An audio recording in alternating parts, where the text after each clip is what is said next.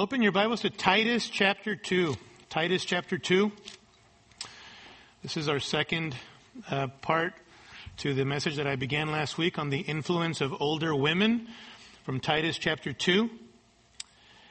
And verse 3 says this Older women likewise are to be reverent in their behavior, not malicious gossips, nor enslaved to much wine, teaching what is good so that they may encourage the young women to love their husbands, to love their children, to be sensible, pure, workers at home, kind, being subject to their own husbands, so that the word of God will not be dishonored. The influence of older women. Well, I once did a conference in um, Central America, and I was greatly impressed by this particular conference. If you've done missions work or you've traveled to other countries, then you know that whenever there's an event in a foreign country, it doesn't always go very well as far as coordination and people get in there on time and every, everything runs late at these uh, at these uh, particular locations. But this conference really stood out to me because it was very organized, very timely. Everything went according to plan. The fellowship was wonderful. The food was amazing. The refreshments were amazing. And um, but those things were encouraging. But the, the biggest thing that intrigued me at this particular location was a, a, this elderly woman, probably in her 80s, who I did three sessions at that conference, and other brothers did some other, some of the other sessions. But this lady kept coming in through the back door. Um, and she had a, a, towel over her shoulder and cleaning her hands constantly, and she seemed very busy doing a lot of work, but she wanted to come in and catch snippets of the, the messages uh, of the conference, and then she'd exit again through the back door and um, continue doing whatever she was doing. That intrigued me, but I didn't think any much more of it until one of the breaks where I exited through the back door to go to the bathroom, and from a distance in the far corner in the backyard, I could see this lady in her 80s, elderly woman, widow, come to find out, was on her hands and knees washing dishes for the conference.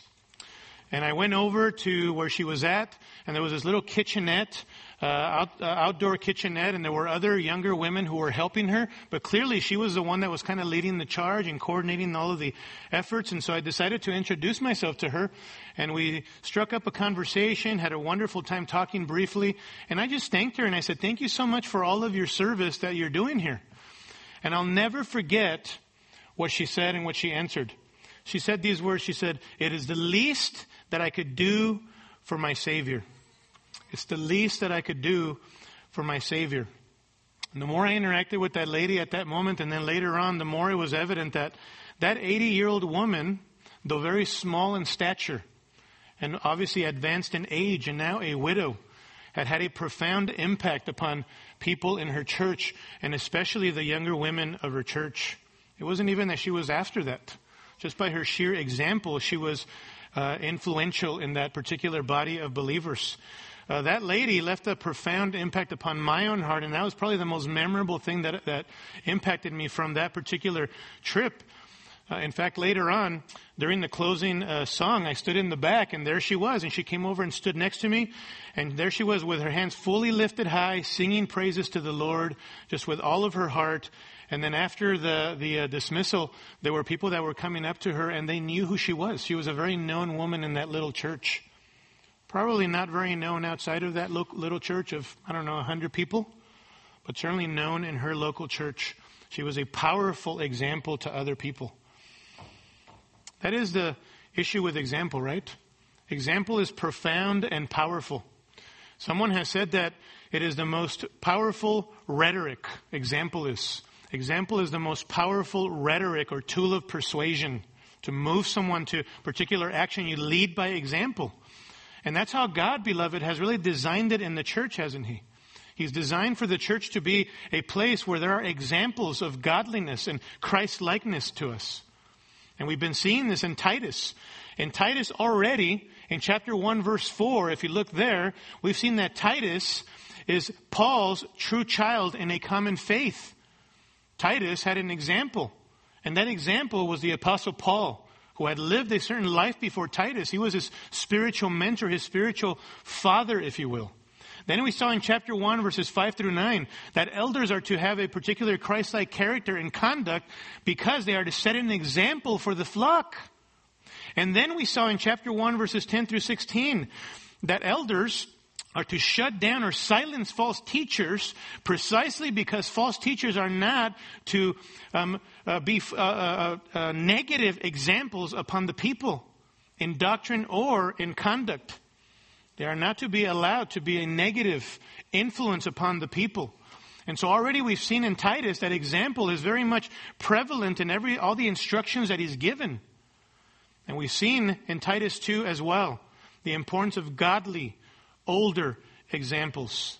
For it's here that the various groups in the church are exhorted to godly conduct and life on life relationships of, for mutual encouragement and growth in Jesus Christ. The older are to be investing into the younger. And we've seen the greatest principle that we've seen thus far here is that sound doctrine leads to sound living. That is, sound, healthy teaching when applied, should lead to sound, healthy living. The more that we grow in the truth and the knowledge of God and the gospel and His Word, the more that this should impact the way that we live when we apply the truth of the Word of God to our lives. And not only that, but the more that we grow in the truth, the more that it should impact the way that we relate to one another in the church. It's about our relationship with God first and foremost. That is what salvation, by the way, is. It's a restored, reconciled relationship with our Creator by trusting in Jesus Christ's atoning sacrifice for our sins. There is no other way for you to be reconciled to your Maker but by trusting in Jesus who came and absorbed the punishment for your sins on the cross, that by you trusting in Jesus' sacrifice, you are reconciled to God enter a relationship with your Creator. It's about a relationship.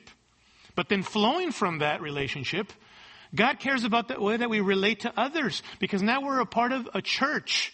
And the church is comprised of all of those who've turned from their sins and trusted in Jesus Christ, who are followers of Jesus Christ. And now we're a part of a body, a community, and in relationship to one another. And our fellowship, of course, is rooted in Jesus Christ, who is divine. And so it's both important, it's important for us to recognize that God calls us to a relationship with Himself, but also a right relationship to other people. In Matthew chapter 22, verses 37 through 40, an expert in the law once asked Jesus, uh, Lord or teacher, what is the greatest commandment? And do you remember what Jesus answered?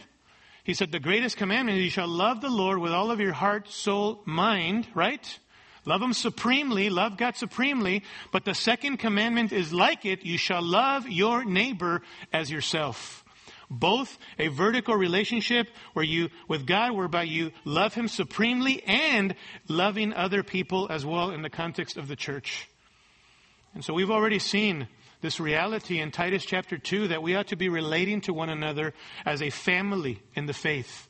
Older men are to be of Christ-like character and conduct, and they are to fulfill their calling in the church, older men, listen to me, by investing yourself and reproducing yourself into younger men, beginning with the younger men in your home if you have sons, right?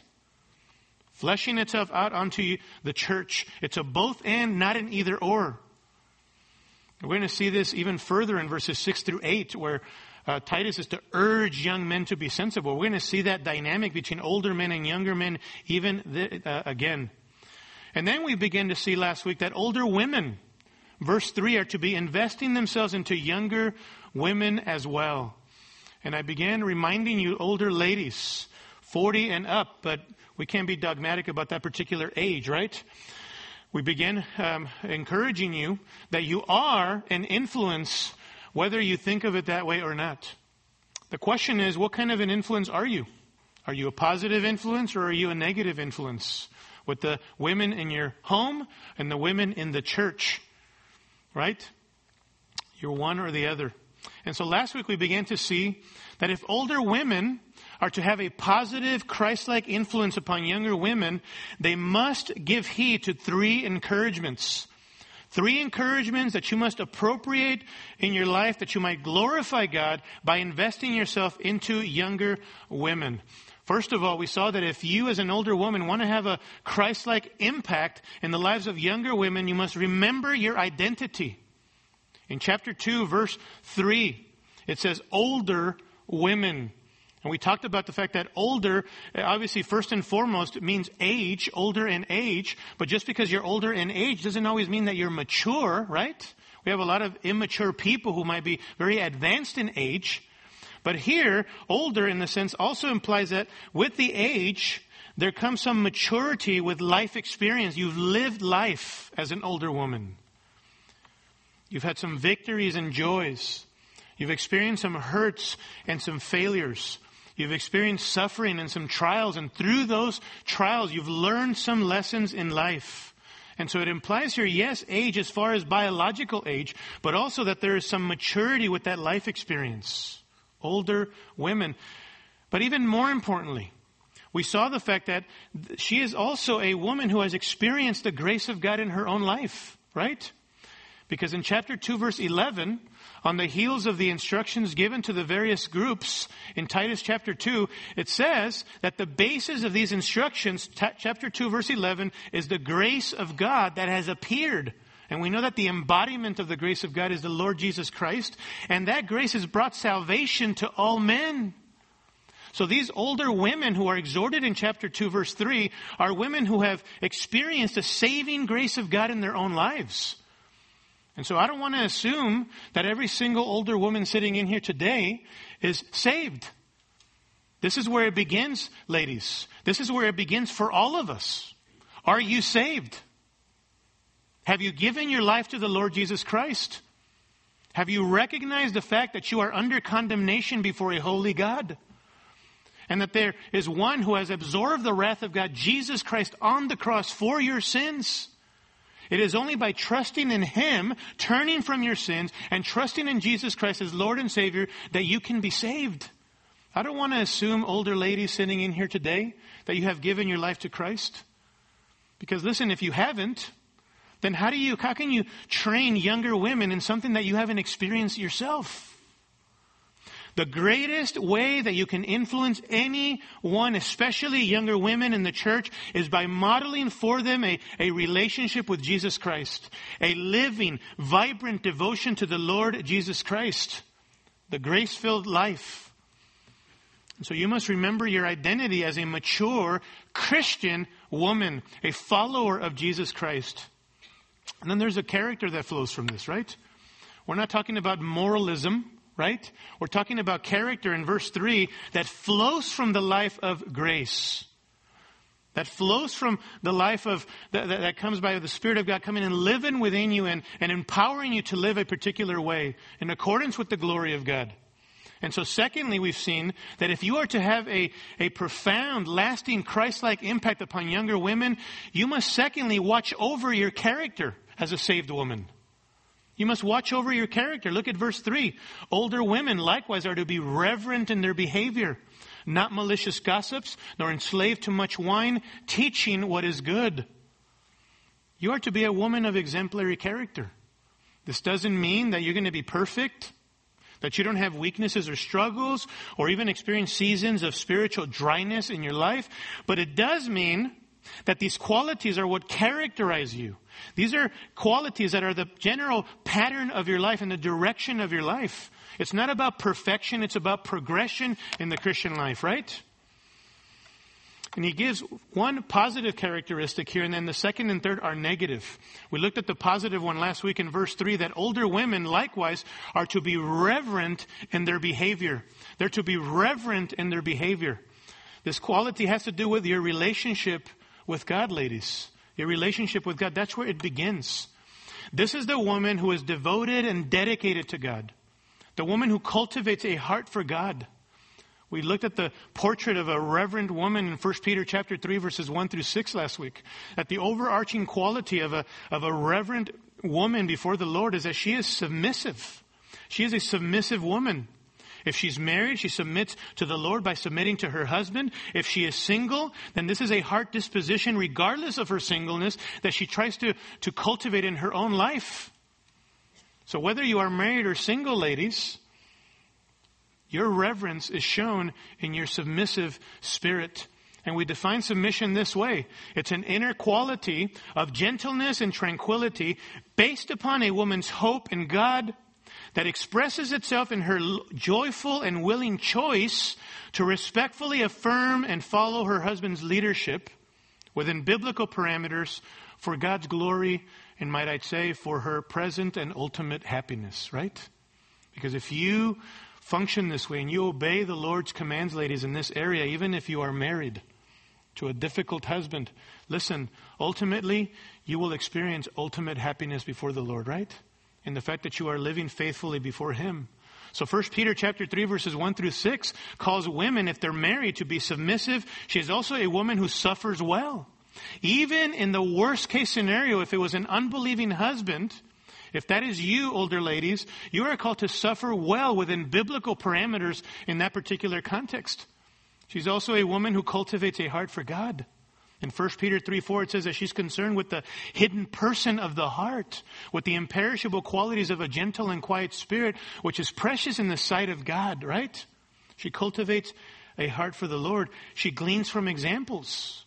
1 Peter 3 5 alludes to the holy women of old. There have been plural, multiple women of old who have come before you and been godly examples, including Sarah before Abraham, calling him Lord and, and giving, uh, uh, addressing him with a title of honor, even though he wasn't a perfect guy himself. And obviously, all of this is because of her hope in God. The godly, reverent woman functions this way because her, of her sure anchor, who is God Himself. Who is God Himself. Don't miss this, ladies. It's about your relationship with the Lord first, and everything flows from there. And so I want to ask you are you walking with the Lord faithfully? Are you cultivating a heart for God? And obviously, we know that it's through the spiritual disciplines that we can do that, right? God has given us His Word so that we can open His Word and cherish and treasure His Word in the Christ of the Word. He speaks to us through His Word. How is your time in the Word of God? And then are you responding to the Lord in, in great times of prayer?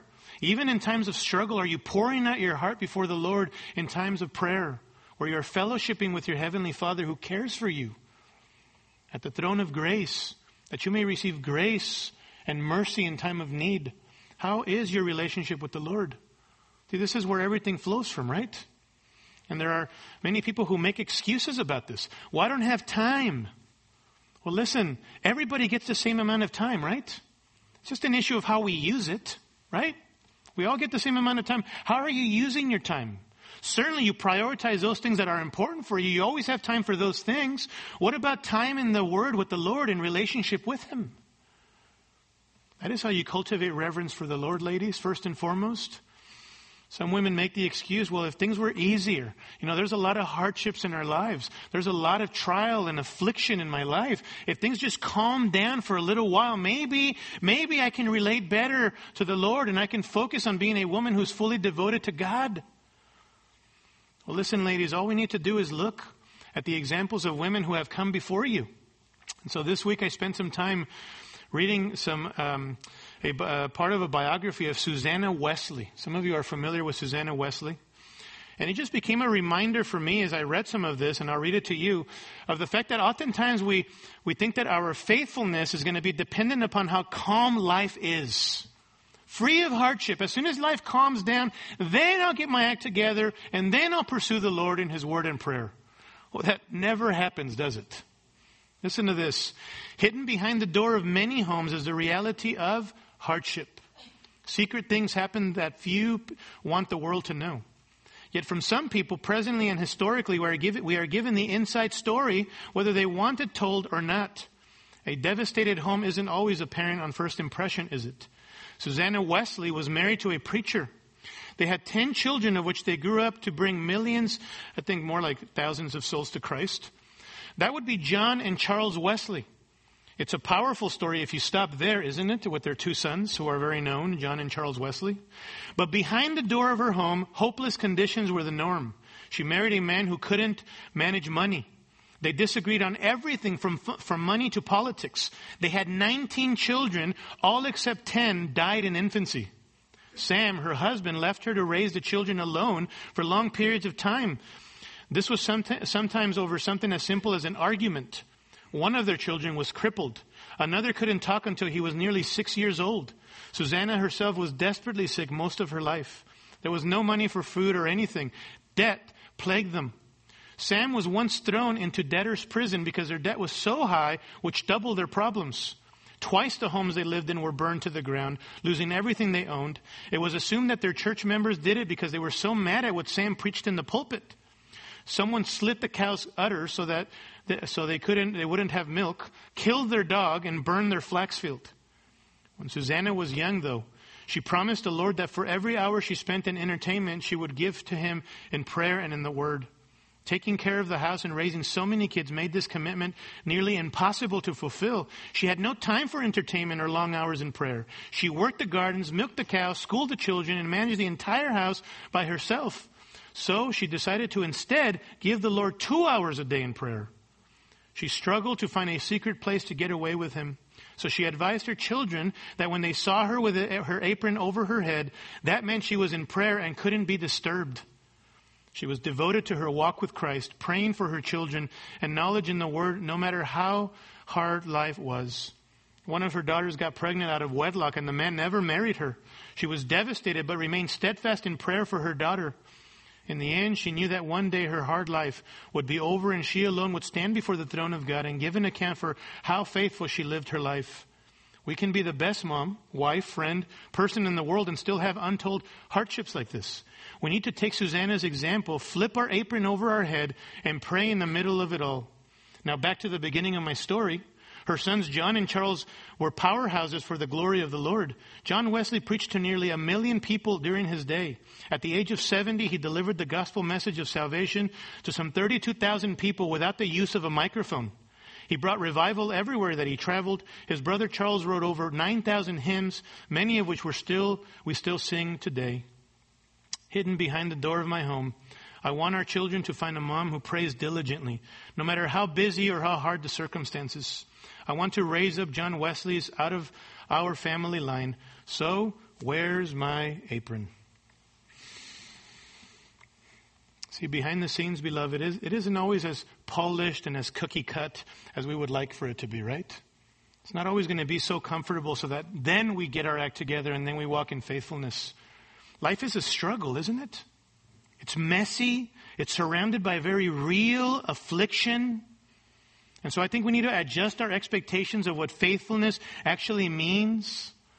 Mature, faithful women learn to live well and joyfully amidst their difficulties, and in the midst of those difficulties, still faithfully in the power of the Spirit, cultivate a reverence for the Lord, right?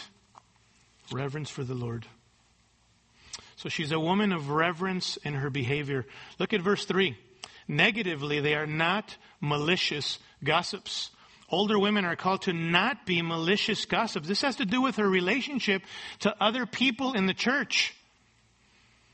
Malicious gossips, there actually translates one word in the original. It's the word diabolos. If you know Spanish, you know that that word means devil, right? Devil. Slanderer. False accuser. Older women are not to be literally she devils. She devils known as vicious slanderers, evil speakers, rumor spreaders, reputation destroyers. They are not to be known for gossiping and slandering and tearing other people down. Beloved, listen, this is a terrible sin in the church, and it is a very respectable sin in the church, as Jerry Bridges has labeled it, and it should not be respectable. It destroys and causes damage. And for some people who struggle with the sin of gossip or, or the sinful use of their tongue, their speech, it's very visible and we could see the struggle in their lives. And we can call them out on it. But for other people, it's very subtle, this particular sin. It comes in the form of, of sharing prayer, having people share prayer requests with them, right? Or share your struggles and your concerns and your burdens. And next thing you know, everybody in the whole church knows what you just told them, right? We always talk about in our small groups when I lead men's groups that we want to cultivate transparency and openness and genuineness in those contexts. Okay? And so we need to make that initiative to do that as men and you ladies. But you know what destroys genuine authenticity in these small groups? When we don't know how to keep confidence and we gossip and we slander and instead of praying genuinely for somebody because we're con- concerned for them spiritually, we go around telling other people about those prayer requests, right? In the name of sharing prayer requests, and we spiritualize it. And might I add, some of us do this in the home. We gossip and we slander in the home. We gossip about the church. We gossip about other brothers and sisters in the, in the, church. We gossip about the leadership. We gossip about direction. And in so doing, listen to me, especially those of us who are parents with kids in the home, we give our children a perspective of the church that is going to be very difficult for them to forget about and to overcome.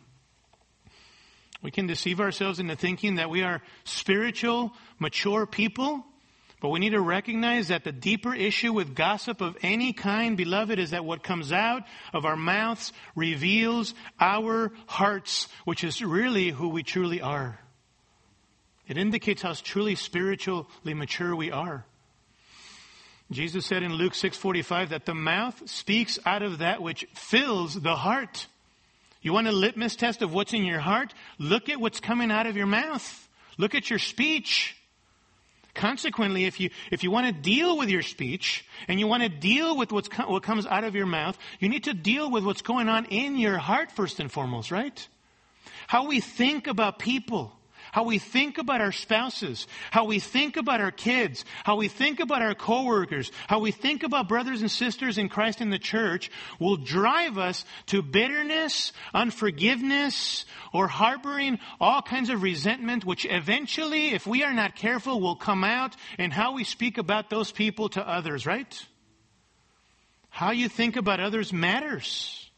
Paul said in Philippians chapter 1 that he, he gave thanks to, for the Philippians upon every remembrance of them. That because every time that Paul thought about the Philippians, even given their weaknesses, he had fond memories of the Philippians. And it drove him to be thankful, and it drove him to gratitude, and it drove him to prayer for them on their behalf.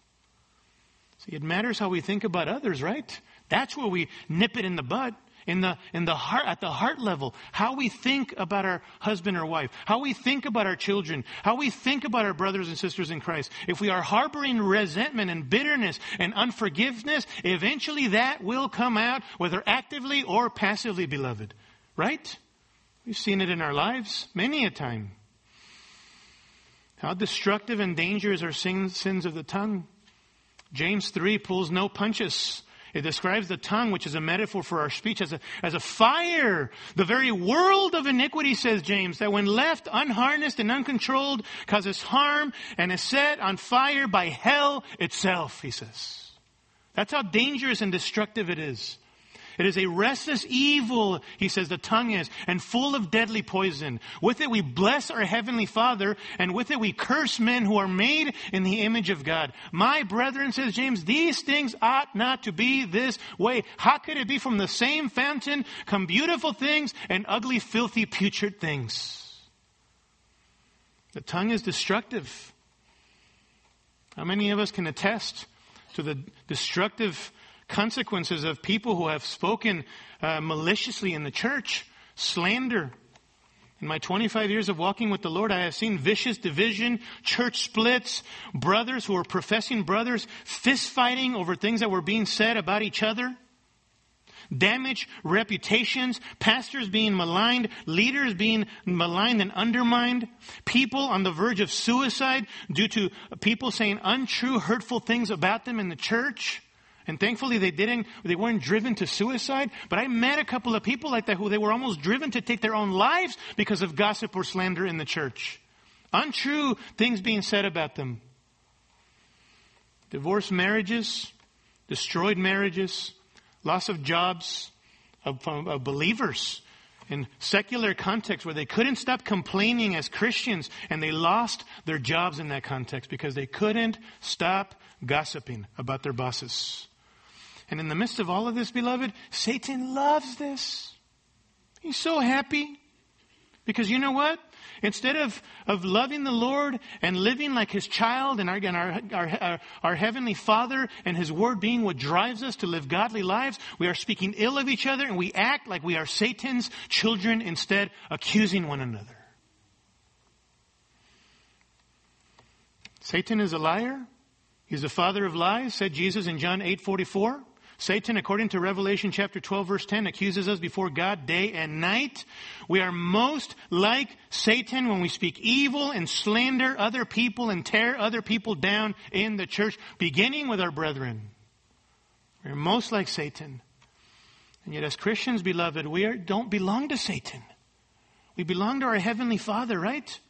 And we're called to use our words in a loving way to build others up Ephesians chapter 4 verse 16 says that believers are to be speaking the truth in love and in so doing we are to build up one another into him who is the head even Christ. Ephesians 4:16 Ephesians 4:29 says let no unwholesome word which means putrid or rotten or foul word proceed from your mouth but only such a word as is good for edification, which means to build up or to benefit others, according to the need of the moment, that it may give grace to those who hear, blessing, favor to those who hear.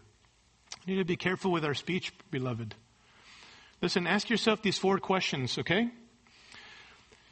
Do you speak to or about others in a condemnatory way?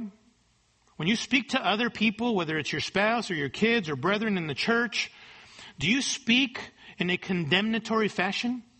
You're quick to draw conclusions about that person and you automatically indict them of wrong rather than asking them questions before condemning them? Is that how you speak to people and about others? Secondly, are you condescending in your speech? Not only condemnatory, but are you condescending? Am I speaking down to that person? Am I speaking to them or about that person to somebody else as if they were an animal or as if they were a human being made in the image of God? Are you speaking to them or about them in a critical fashion? In a critical fashion. Holding them to a higher standard that is unbiblical and that not even you are willing to live by but you're very critical about them. Maybe it's your spouse. Maybe it's your children. Maybe it's a brother or sister in the Lord. Maybe it's somebody in the secular environment, an unbeliever. Do you speak to them or about them in a critical fashion? Fourthly, are you constructive with your speech? Are you constructive? Are you seeking to help or to harm? Are you seeking to tear them down or to build them up? See, we need to be thinking about this. Is my speech condemnatory, condescending, critical, constructive? This can happen in the home, in the church, in the workplace. And these, I think, guide our conversation. And we all need work in this area. Can I get an amen? Amen.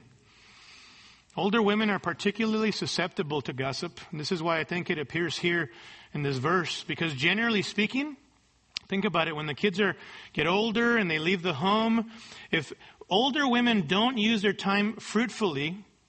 They have more time um, in their hands to devote their time to gossip or to slander. That's why in 1 Timothy chapter 5, Paul expresses his concern to Timothy regarding women in the church, who he says in 1 Timothy 5.13 are women who learn to be idle lazy or wasting their time, learn to be idle, going around from house to house, he says, or in our context, we might say from cell phone to cell phone, or social media device to social media device, or social media mechanism to social media mechanism. They learn to be idle, going around from house to house, and not merely idle, but also gossips and busybodies, talking about things not proper to mention. Paul says, tell them to knock it off. Instead, tell them to be devoted to their marriage and their children and their home. Why? 1 Timothy 5:14 so that they give the enemy no occasion for reproach. That is the issue, right? The name of Christ is at stake. The name of Christ is shamed when we speak ill of other people that way. And it is not reflective of a heart of love for our brethren or for other people. So the godly older woman is not known as a malicious gossip. In relation to God, she's reverent. In relation to others, she's not a malicious gossip. And now notice in relation to self. Negatively, in verse 3, they are not enslaved to much wine. This is really a call to self control. Already we've seen that the elder in chapter 1 verse 7 must be a man who is not addicted to wine, not dominated by wine or strong drink. In chapter 2 verse 2, older men are to be temperate or clear-headed. Why? So that they might keep the right priorities and not be driven to excess by anything.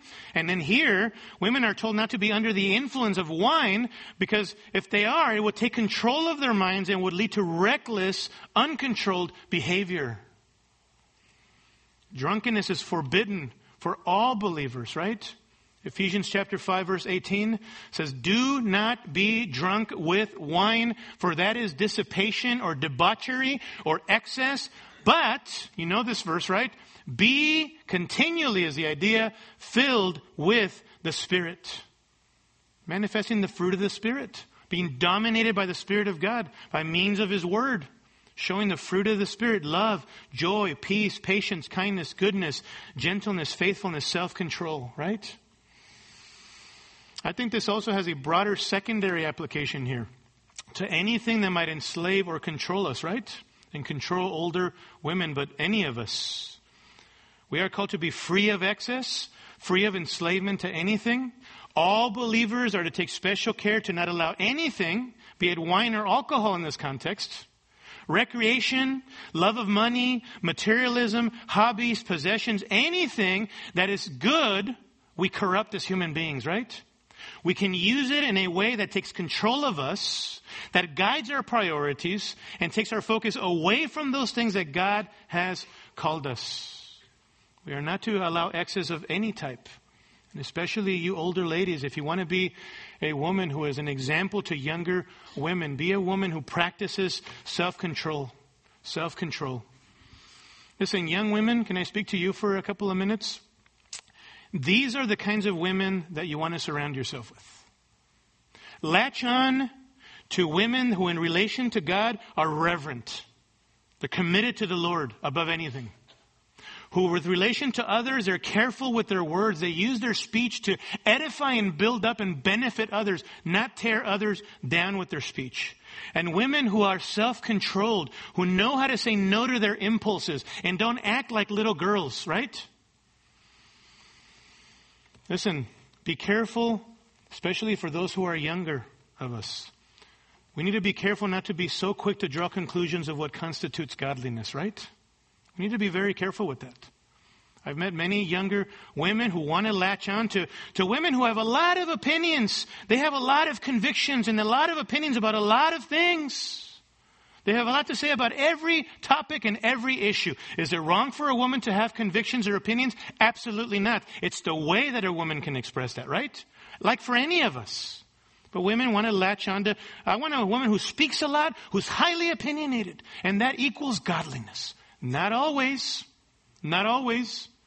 I want to latch on to a woman who's very knowledgeable. She knows a lot of information. Maybe she's got a lot of Bible knowledge. This also isn't wrong. That's where it begins, right? Bible knowledge. It's okay to have, be a woman of knowledge, but then ask yourself, is that where it ends? Or is she a woman of wisdom? A woman who knows how to apply what she knows, knowledge, in a skillful way to life in a way that honors God and gives Him glory. Is she a woman of wisdom? Knowledge puffs up, but love builds up, right? Is she a woman of love? Is she a woman of sacrifice? Is she a woman who serves other people and her knowledge of the Lord drives her to that type of lifestyle? I want to latch on to a woman of, of compelling personality. She needs to be winsome. I've asked younger men and older women over the many years that I walk with the Lord, Hey, can I hook you up with somebody who can invest into you? Who are, what are you looking for? And sometimes I don't even ask the question, they just tell me. You know what a lot of it comes back to? Well, I really want somebody who has a good outgoing personality. I'm like, really? Is that it? Come on. And you younger women, sometimes you want to lock arms with a woman who's dynamic in her personality, who's, who's popular, who's vivacious, who's free spirited. That doesn't equal godliness. It doesn't. Or maybe you look at women from on the outside and you think, wow, I would really love to dress fashionably like that woman. I love the way she, she dresses like the president's wife. I love the way she does her hair. I love the way she does her makeup. If only I could do my makeup like that, I would be godly. You laugh. You laugh. But I met a couple of women who express things like that. And some of us are not honest enough to say that that's often how we think. We judge people by their cover. Be careful with that. Be careful. These things, some of these things are definitely not marks of genuine godliness, and others of these things may be good qualities and may be indicative of genuine Christ likeness, things that maybe you can glean from other women. But listen to me. Ask yourself this question. Is this woman a woman who walks with her God? Is this a woman who knows God and she's humble and broken before the Lord over her sin and she recognizes the forgiveness that she has in Jesus and she walks humbly and broken with her God? Is she a gracious woman like that? Isaiah 66 verse 2, the Lord says, To this one I will look. To him who is humble and contrite of spirit and who trembles at my word. God looks with favor and blessing upon those people who are broken over their sin and who tremble at his word and who are broken over their sin and they're relying upon his grace, right? Is that the kind of woman she is? She could be single or married and have that kind of heart, by the way. You can learn from older single godly women or older married women like that. Is she a submissive woman? Single or married? If she's married, does she submit to her husband? She may have her struggles. She may have convictions and opinions that she expresses to him, but at the end of the day, she lines herself under her husband as a reflection of her worship before the Lord. Is she a submissive woman? Is she a humble helper of her husband? Is she a loyal companion and partner of her husband if she's married? Is she a faithful mother if she has kids? Who loves and cherishes her kids and points them to Christ? Is she that kind of mother? Is she faithful in the church, single or married? Has a servant's heart, a, a loving, kind disposition toward others? Is that the kind of woman that she is? My wife and I knew a woman like that. We've known many women like that, but the lady that we affectionately refer to to this day as Grandma McLean stands out. A number of years ago. Grandma McLean was uh, the kind of woman that she loved to work behind the scenes doing kind things for people, constantly. Writing sweet notes of encouragement or giving gifts. She was a woman of many gifts, right? Many, many kind deeds. And she didn't blow a trumpet before herself every time she did it. She was always doing kind things, making cakes for people and giving them tokens of love and appreciation for her, little notes and offerings for them. She was constantly giving people's kids toys. Constantly. She used to spoil our firstborn rotten with toy after toy after toy. Every time she saw him, she had one of those um, uh, Hot Wheel cars for him. Grandma McLean got sick very quickly, and over um, just a, a few weeks, her body deteriorated with a terminal illness, and she got very sick and she passed away very, very quickly before we were ever able to really enjoy her completely. But I remember even the last time that we saw her, we visited um, her home, and we were going to drop something off for her. And my firstborn son, Ezra, he was just a little dude at that time. He got out of the car to run to the front door, and she opened the door, and Ezra fell on his face and, and scraped his hands, and she, he was crying and bleeding in his little hands. And Grandma McLean runs out of her front door, even in her deteriorating condition, to go comfort Ezra and hug him. And what does she pull out of her pocket? Another car which made him very happy. Even in her latter days, she was a woman of kindness, and she was constantly talking about how she did it all by the grace of God, right? She was the first one that reminded me of always looking at the evidences of God's grace in the lives of other people. She was a woman of grace, a woman of reverence, a woman who sought to edify and build up other people.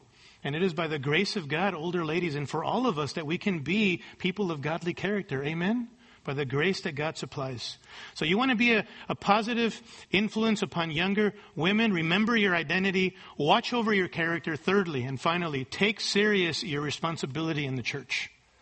Take your responsibility in the church seriously. You say, what is my responsibility in the church in case I haven't been listening and paying attention, right? It is, notice at the end of verse 4, or verse 3 rather, you are not to be a malicious gossip, nor enslaved to much wine. But look at the end of verse 3. You are to be a teacher of what is good. So that, older women, you might encourage the young women by your example and your words to love their husbands, to love their children, to be sensible younger women, pure, workers at home, kind, being subject to their own husbands, so that the word of God will not be dishonored. You are to be a teacher of what is good. You're a trainer of women in the context of the local church, right? I want you to take note here.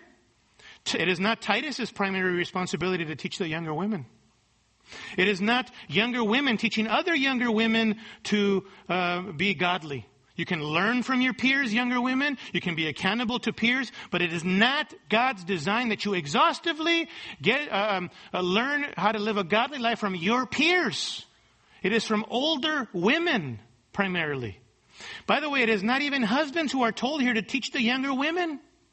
Though husbands have the primary responsibility of shepherding their wives, we husbands, frankly, especially in relation to the context of the home, have many, many limitations. And I don't want my wife running the home sometimes the way that I want it to be run, right? I want her to glean from older, godly women with very practical things about how she should be faithful in the context of the home. So you older women at the end of verse 4 are to be teachers of younger women. Now notice three aspects of this teaching responsibility. First, in verse 4, your teaching is to be purposeful. Purposeful. The reason for the character that you cultivate, verse 4, notice, is so that you might encourage or train the younger women. That word there, encourage, is pregnant with meaning, by the way. It appears only here in this form, but is related to a word that we've seen oftentimes already here in the book of Titus. In chapter 1 verse 8, we're told that elders are to be men who are sensible. In chapter 2 verse 2, we're told that older men are to be men who are sensible. We are told in chapter 2 verse uh, 5 that younger women are to be sensible and pure. In chapter 2 verse 6, we're told that, uh, that Titus is to urge the young men to be sensible. It is a derivative of that word sensible, this word encourage here or train. And it has the basic sense of, of restoring someone to their senses. Of instructing and training the mind, the thinking patterns of younger women and their ideas and their attitudes and their motives, leading to change of conduct or behavior. Gordon Fee suggests that this means older women are to teach younger women to wise up, to wise up to learn how to take what they know and apply it skillfully to making wise choices that glorify God. You know, our feminist culture looks at these kinds of things and says, boy, sounds to me like indoctrination. You better believe it. Amen. Isn't that what the culture is doing for, to all of us and to our young women as well? What does the feminist thought say? All of these rules and all of these things that women are called to be in scripture are Judeo-Christian social constructs. Societal norms over many centuries that Christians have created and, and promote that women need to be liberated from. Right? So the true mature woman of our society needs to be liberated from these types of things. Not so, ladies. Not so if you are a Christian woman. And if you are an older woman, you are training the thinking of younger women. You're training them in character and you're training them to cultivate biblical convictions, beliefs that they're willing to die for in practice. In the home, as single women, as women in the church, or out in the workplace, if that is what God has called you to. That is what your job is, older women to train in character and biblical convictions. Because what does our culture say? Be about yourself, younger women, right? Pursue your dreams, your goals. Don't let anyone tell you what to do, right? Be about those things that you want to pursue. Anything else having to do with being a wife or a mother, if that is her calling, is enslavement and limiting and condescending to a woman. You need to free and liberate yourself from that. That's not what the Word of God says. And at the end of the day, I'm concerned about what God says in His Word and not what our culture dictates. Amen? That's what we need to be concerned about. And you older women as well. So your teaching is purposeful. Your training in character and helping women, younger women, cultivate biblical convictions. Your teaching is focused. Focused. Notice at the end of verse 3. You are a teacher of what is good, verse 4, so that they might encourage the young women to love their husbands, to love their children. Here's your curriculum. You are to encourage younger women to love their husbands, to love their children, to be sensible, pure, workers at home, kind, being subject to their own husbands, so that the word of God will not be dishonored. The focus of the older godly woman's teaching is to train the younger women, listen to me, to be godly young women first and foremost in their primary context of the Christian home. This is not because this is the only place where a woman should be faithful, or because every woman will be married and bear children, but because from the very beginning, the pattern for women, according to God's design, is that they would be married and bear children and keep home. Right? That was the case in the first century. That should be the case today. Most women would be married, bear children, and would be homemakers. Again, this is not to say that if you are a single woman or if you're a woman who works, that these don't apply to you or that you're any less important. It simply means that the norm was and is for women to be married, bear children, and keep home. And we're going to see this in the next couple of weeks, especially with relation to younger women. There are special exceptions to this. Maybe you are a widow. Maybe the Lord has called you to be single. Maybe you're waiting for the, you're younger, you're a younger uh, woman and you're waiting for a future time when you, the Lord will bring that man to your life. Maybe you're a single older woman who, th- who says, I have the gift of singleness. And there is such a gift, even so though some see that as a curse these days, not so. 1 Corinthians chapter 7 verse 32, Paul talks about the fact that there are those who have been called to singleness as a gift. So that they might uh, have undistracted service to the Lord. Be fully devoted to the Lord and to His work. Because those who are married are distracted by the things that come with marriage and kids and bearing children, right? But those who are single can give undistracted service to the Lord, so it's a blessing. Listen, I'm not stupid, and neither are you as a believer, right? All of these norms our culture frowns upon, right? We are living in a culture where marriage and submission to a husband is viewed as primitive, as demeaning, and as condescending to women. We're living in a culture where being a mother is enslavement and it's limiting and it's robbing women of all that they could be. Don't sell yourself short, ladies. Don't get married. Pursue your career. Be out there being about yourself and pursuing your success. Listen, though our culture may be saying those things, beloved, God does not bow to this feminist and frankly diabolic type of mindset that is infiltrating the church as well. Where women who are married with kids are leaving the home to go out in the workplace, not out of necessity, not because that's needed, but because they want to pursue their own careers and they, they basically say no to their husbands and no to their children and they forget about the souls that God has entrusted to their care in the context of the home. We must not succumb to that. God has called us, Romans chapter 12 verse 12, not to be conformed to this world, but be transformed by the renewing of our minds. Ultimately, it's about the Word of God and what the Word of God says. Young women, don't be leaving your home unless it's out of necessity exception to go out in the workplace because you want to pursue your career and success and you leave the souls uncared for in the context of your home. Can I get an amen? That's not popular in our culture. I don't care what's popular in our culture. It's what the Word of God calls young women to be. And there are exceptions to that, yes. There are. But that is to be the pattern, as we will see. So her teaching is purposeful. Her teaching is focused and her teaching finally is devoted. Look at verse 4. devoted, so that they may encourage the young women to love their husbands. That word encourage there, or train, is a present tense verb, which means that they are to be continually, habitually be training younger women. This is not sporadic or occasional. This is not older women, if you feel like it or not, if you're quote unquote wired for it or not, or if you're not too busy to do it. Older women find all kinds of excuses to not do what God has called them to do. Whether that begins with their older, with their young women in the home, if they're, have daughters, or in the context of the church.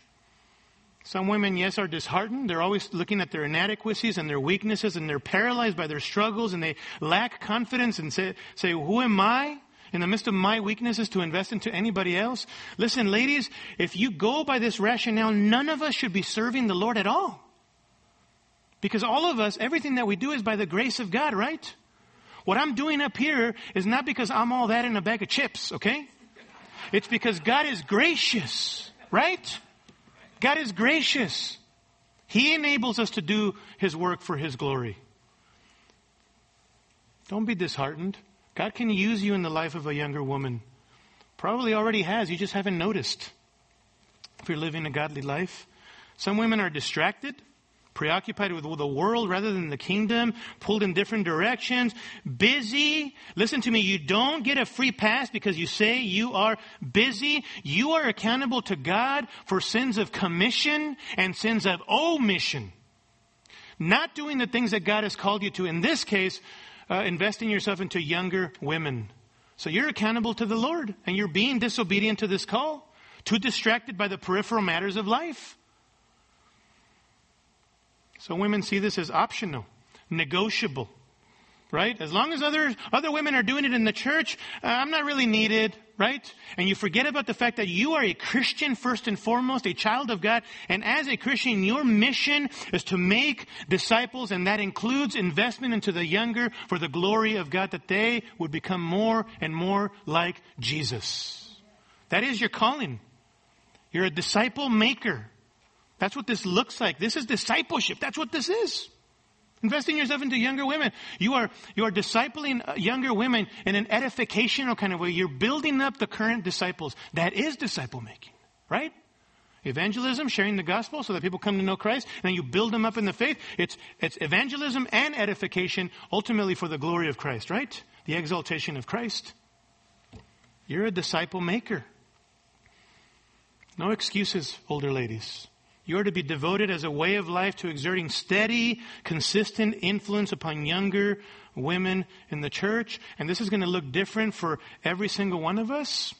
Some of you are wired very different. Some of you are more formal, leading women's Bible studies in small group settings and facilitating those kinds of things. That is wonderful. Make sure that you're also moving women into the context of your home so that you can teach them very practical ways of living out godliness in the context of the home as well. Others of you are more one on one right? More personable, you're more comfortable in that setting. That's okay as well. Invest that way. The point is not methodology, but your faithfulness in investing formally or informally into the lives of younger women in the church, right? Listen, young women, can I exhort you and encourage you as a brother in Christ? Be humble and teachable. Be humble and teachable. We can talk until we're blue in the face about what older women ought to be pursuing. But if you are arrogant and proud, actively or passively, and you're not open to the input of other women in your life, then it isn't going to fly, right? If this passage means anything, it means that you, as an, a younger woman, should honor the older women in your life, even if that is your mother, biologically speaking, if you have a godly mother, right? Or in the context of the church, you honor older women by inviting them and their input into your life. There are older women in our church who are physically challenged now in their latter years of life. But this does not mean that they don't want, want don't have anything to impart to you. I can't tell you how many times as a young man I have visited shut-ins over the years or, or elderly in, in, in, uh, these, some of these homes, and I have learned so much just sitting there for 15, 30 minutes, 60 minutes listening to some of these older godly people. Especially the women, I might add. Typically the men are a lot more quiet in those contexts. but the ladies want to open up their hearts and talk about what's going on. Boy, I have gleaned some amazing, amazing nuggets of gold of wisdom. Why do we have to wait until people are, in, are, are on bed rest to do that? Right? We're a family. Let's be pursuing each other. And we who are younger need to do that with the older. Husbands, listen to me. You need to encourage this in your wife's life. You need to free up your wife so that she has an opportunity to consistently, not occasionally, regularly be invested into by an older woman, whether in the context of your home or over in a coffee shop or wherever. You need to facilitate this for your wives. Some of you men complain about, I wish my wife was more mature and she was thriving spiritually in the home and in the church a little bit more, but you are not willing to free up your wife from the kids so that she will have freedom to be able to do that and sit under the teaching of an older, godly woman. Shame on you. Shame on you. I have spoken to some of you. Free up your wife. Take care of the kids. Change some diapers for crying out loud. Right? Wash some dishes. Clean some kitchens. Clean your yard for the first time in I don't know how many years, including me. Free up your wives to be able to do that. For older godly women to be able to nurture them spiritually. And for all of us. Titus 2 reminds me over and over again that we need to honor the older gray haired amongst us. We need to do that. 1 Timothy chapter 5 verses 1 and 2 talks about how we ought to treat each group in the context of the church um, older men are to be treated as fathers. Older women are to be treated as mothers. How do you treat your father? How do you treat your mother? Hopefully with honor and respect. If you don't treat your biological mother with or father with honor and respect, don't bring that into the church, right? Repent of that and make sure that you honor them and honor the, the older in the church. Honor, respect, cherishing and treasuring their counsel. Beloved, let's not succumb to a culture that does not honor gray hair, right? Someone has said, oldness is no vice and newness is no virtue. Oldness is no vice and newness is no virtue. Just because someone is older doesn't mean they don't have anything to say. And just because something or someone is younger doesn't mean that they know everything, right? Shameful culture that we live in. This is basic Christianity 101. Healthy relationships cultivated for mutual encouragement and growth in Christ, and the older are to lead the charge. Listen to what John Piper shares about one of the greatest needs in the church, and one of the things that he emphasizes over and over in his church is this aspect of spiritual nurturing. Listen, quote, one of the challenges I repeatedly hold out to the people of our church, especially the older women, is that they make it one of their aims to age into a sage. I love the vision of older women full of seasoned spiritual fruit that comes only with long life and much affliction and deep meditation on the Word of God. So many younger women yearn for older women who are deeply wise to share the wisdom God has taught them over the years. End quote. This is the need that we have today, beloved. Older men and older women who have a vision to reproduce themselves, a vision for the next generation. Amen? Let me pray for us. Father, Thank you so much for the clarity of your word. Lord, give us grace. Empower us by your Spirit to apply these truths to our hearts and lives, Lord. Father, help us to be obedient people out of a heart of gratitude and love for the fact that you have done so much for us, Lord, as an act of worship. Help us to function like a spiritual family and to, Lord, be open Lord, to being invested into and open to investing ourselves into others, which takes sacrifice. But who are we, Lord? When you you sent your Son into the world to give his very life for us. Father, help us. Help us to live that way as well, self sacrificing ourselves for, the li- for, for other people in the church. We pray in Jesus' name. Amen.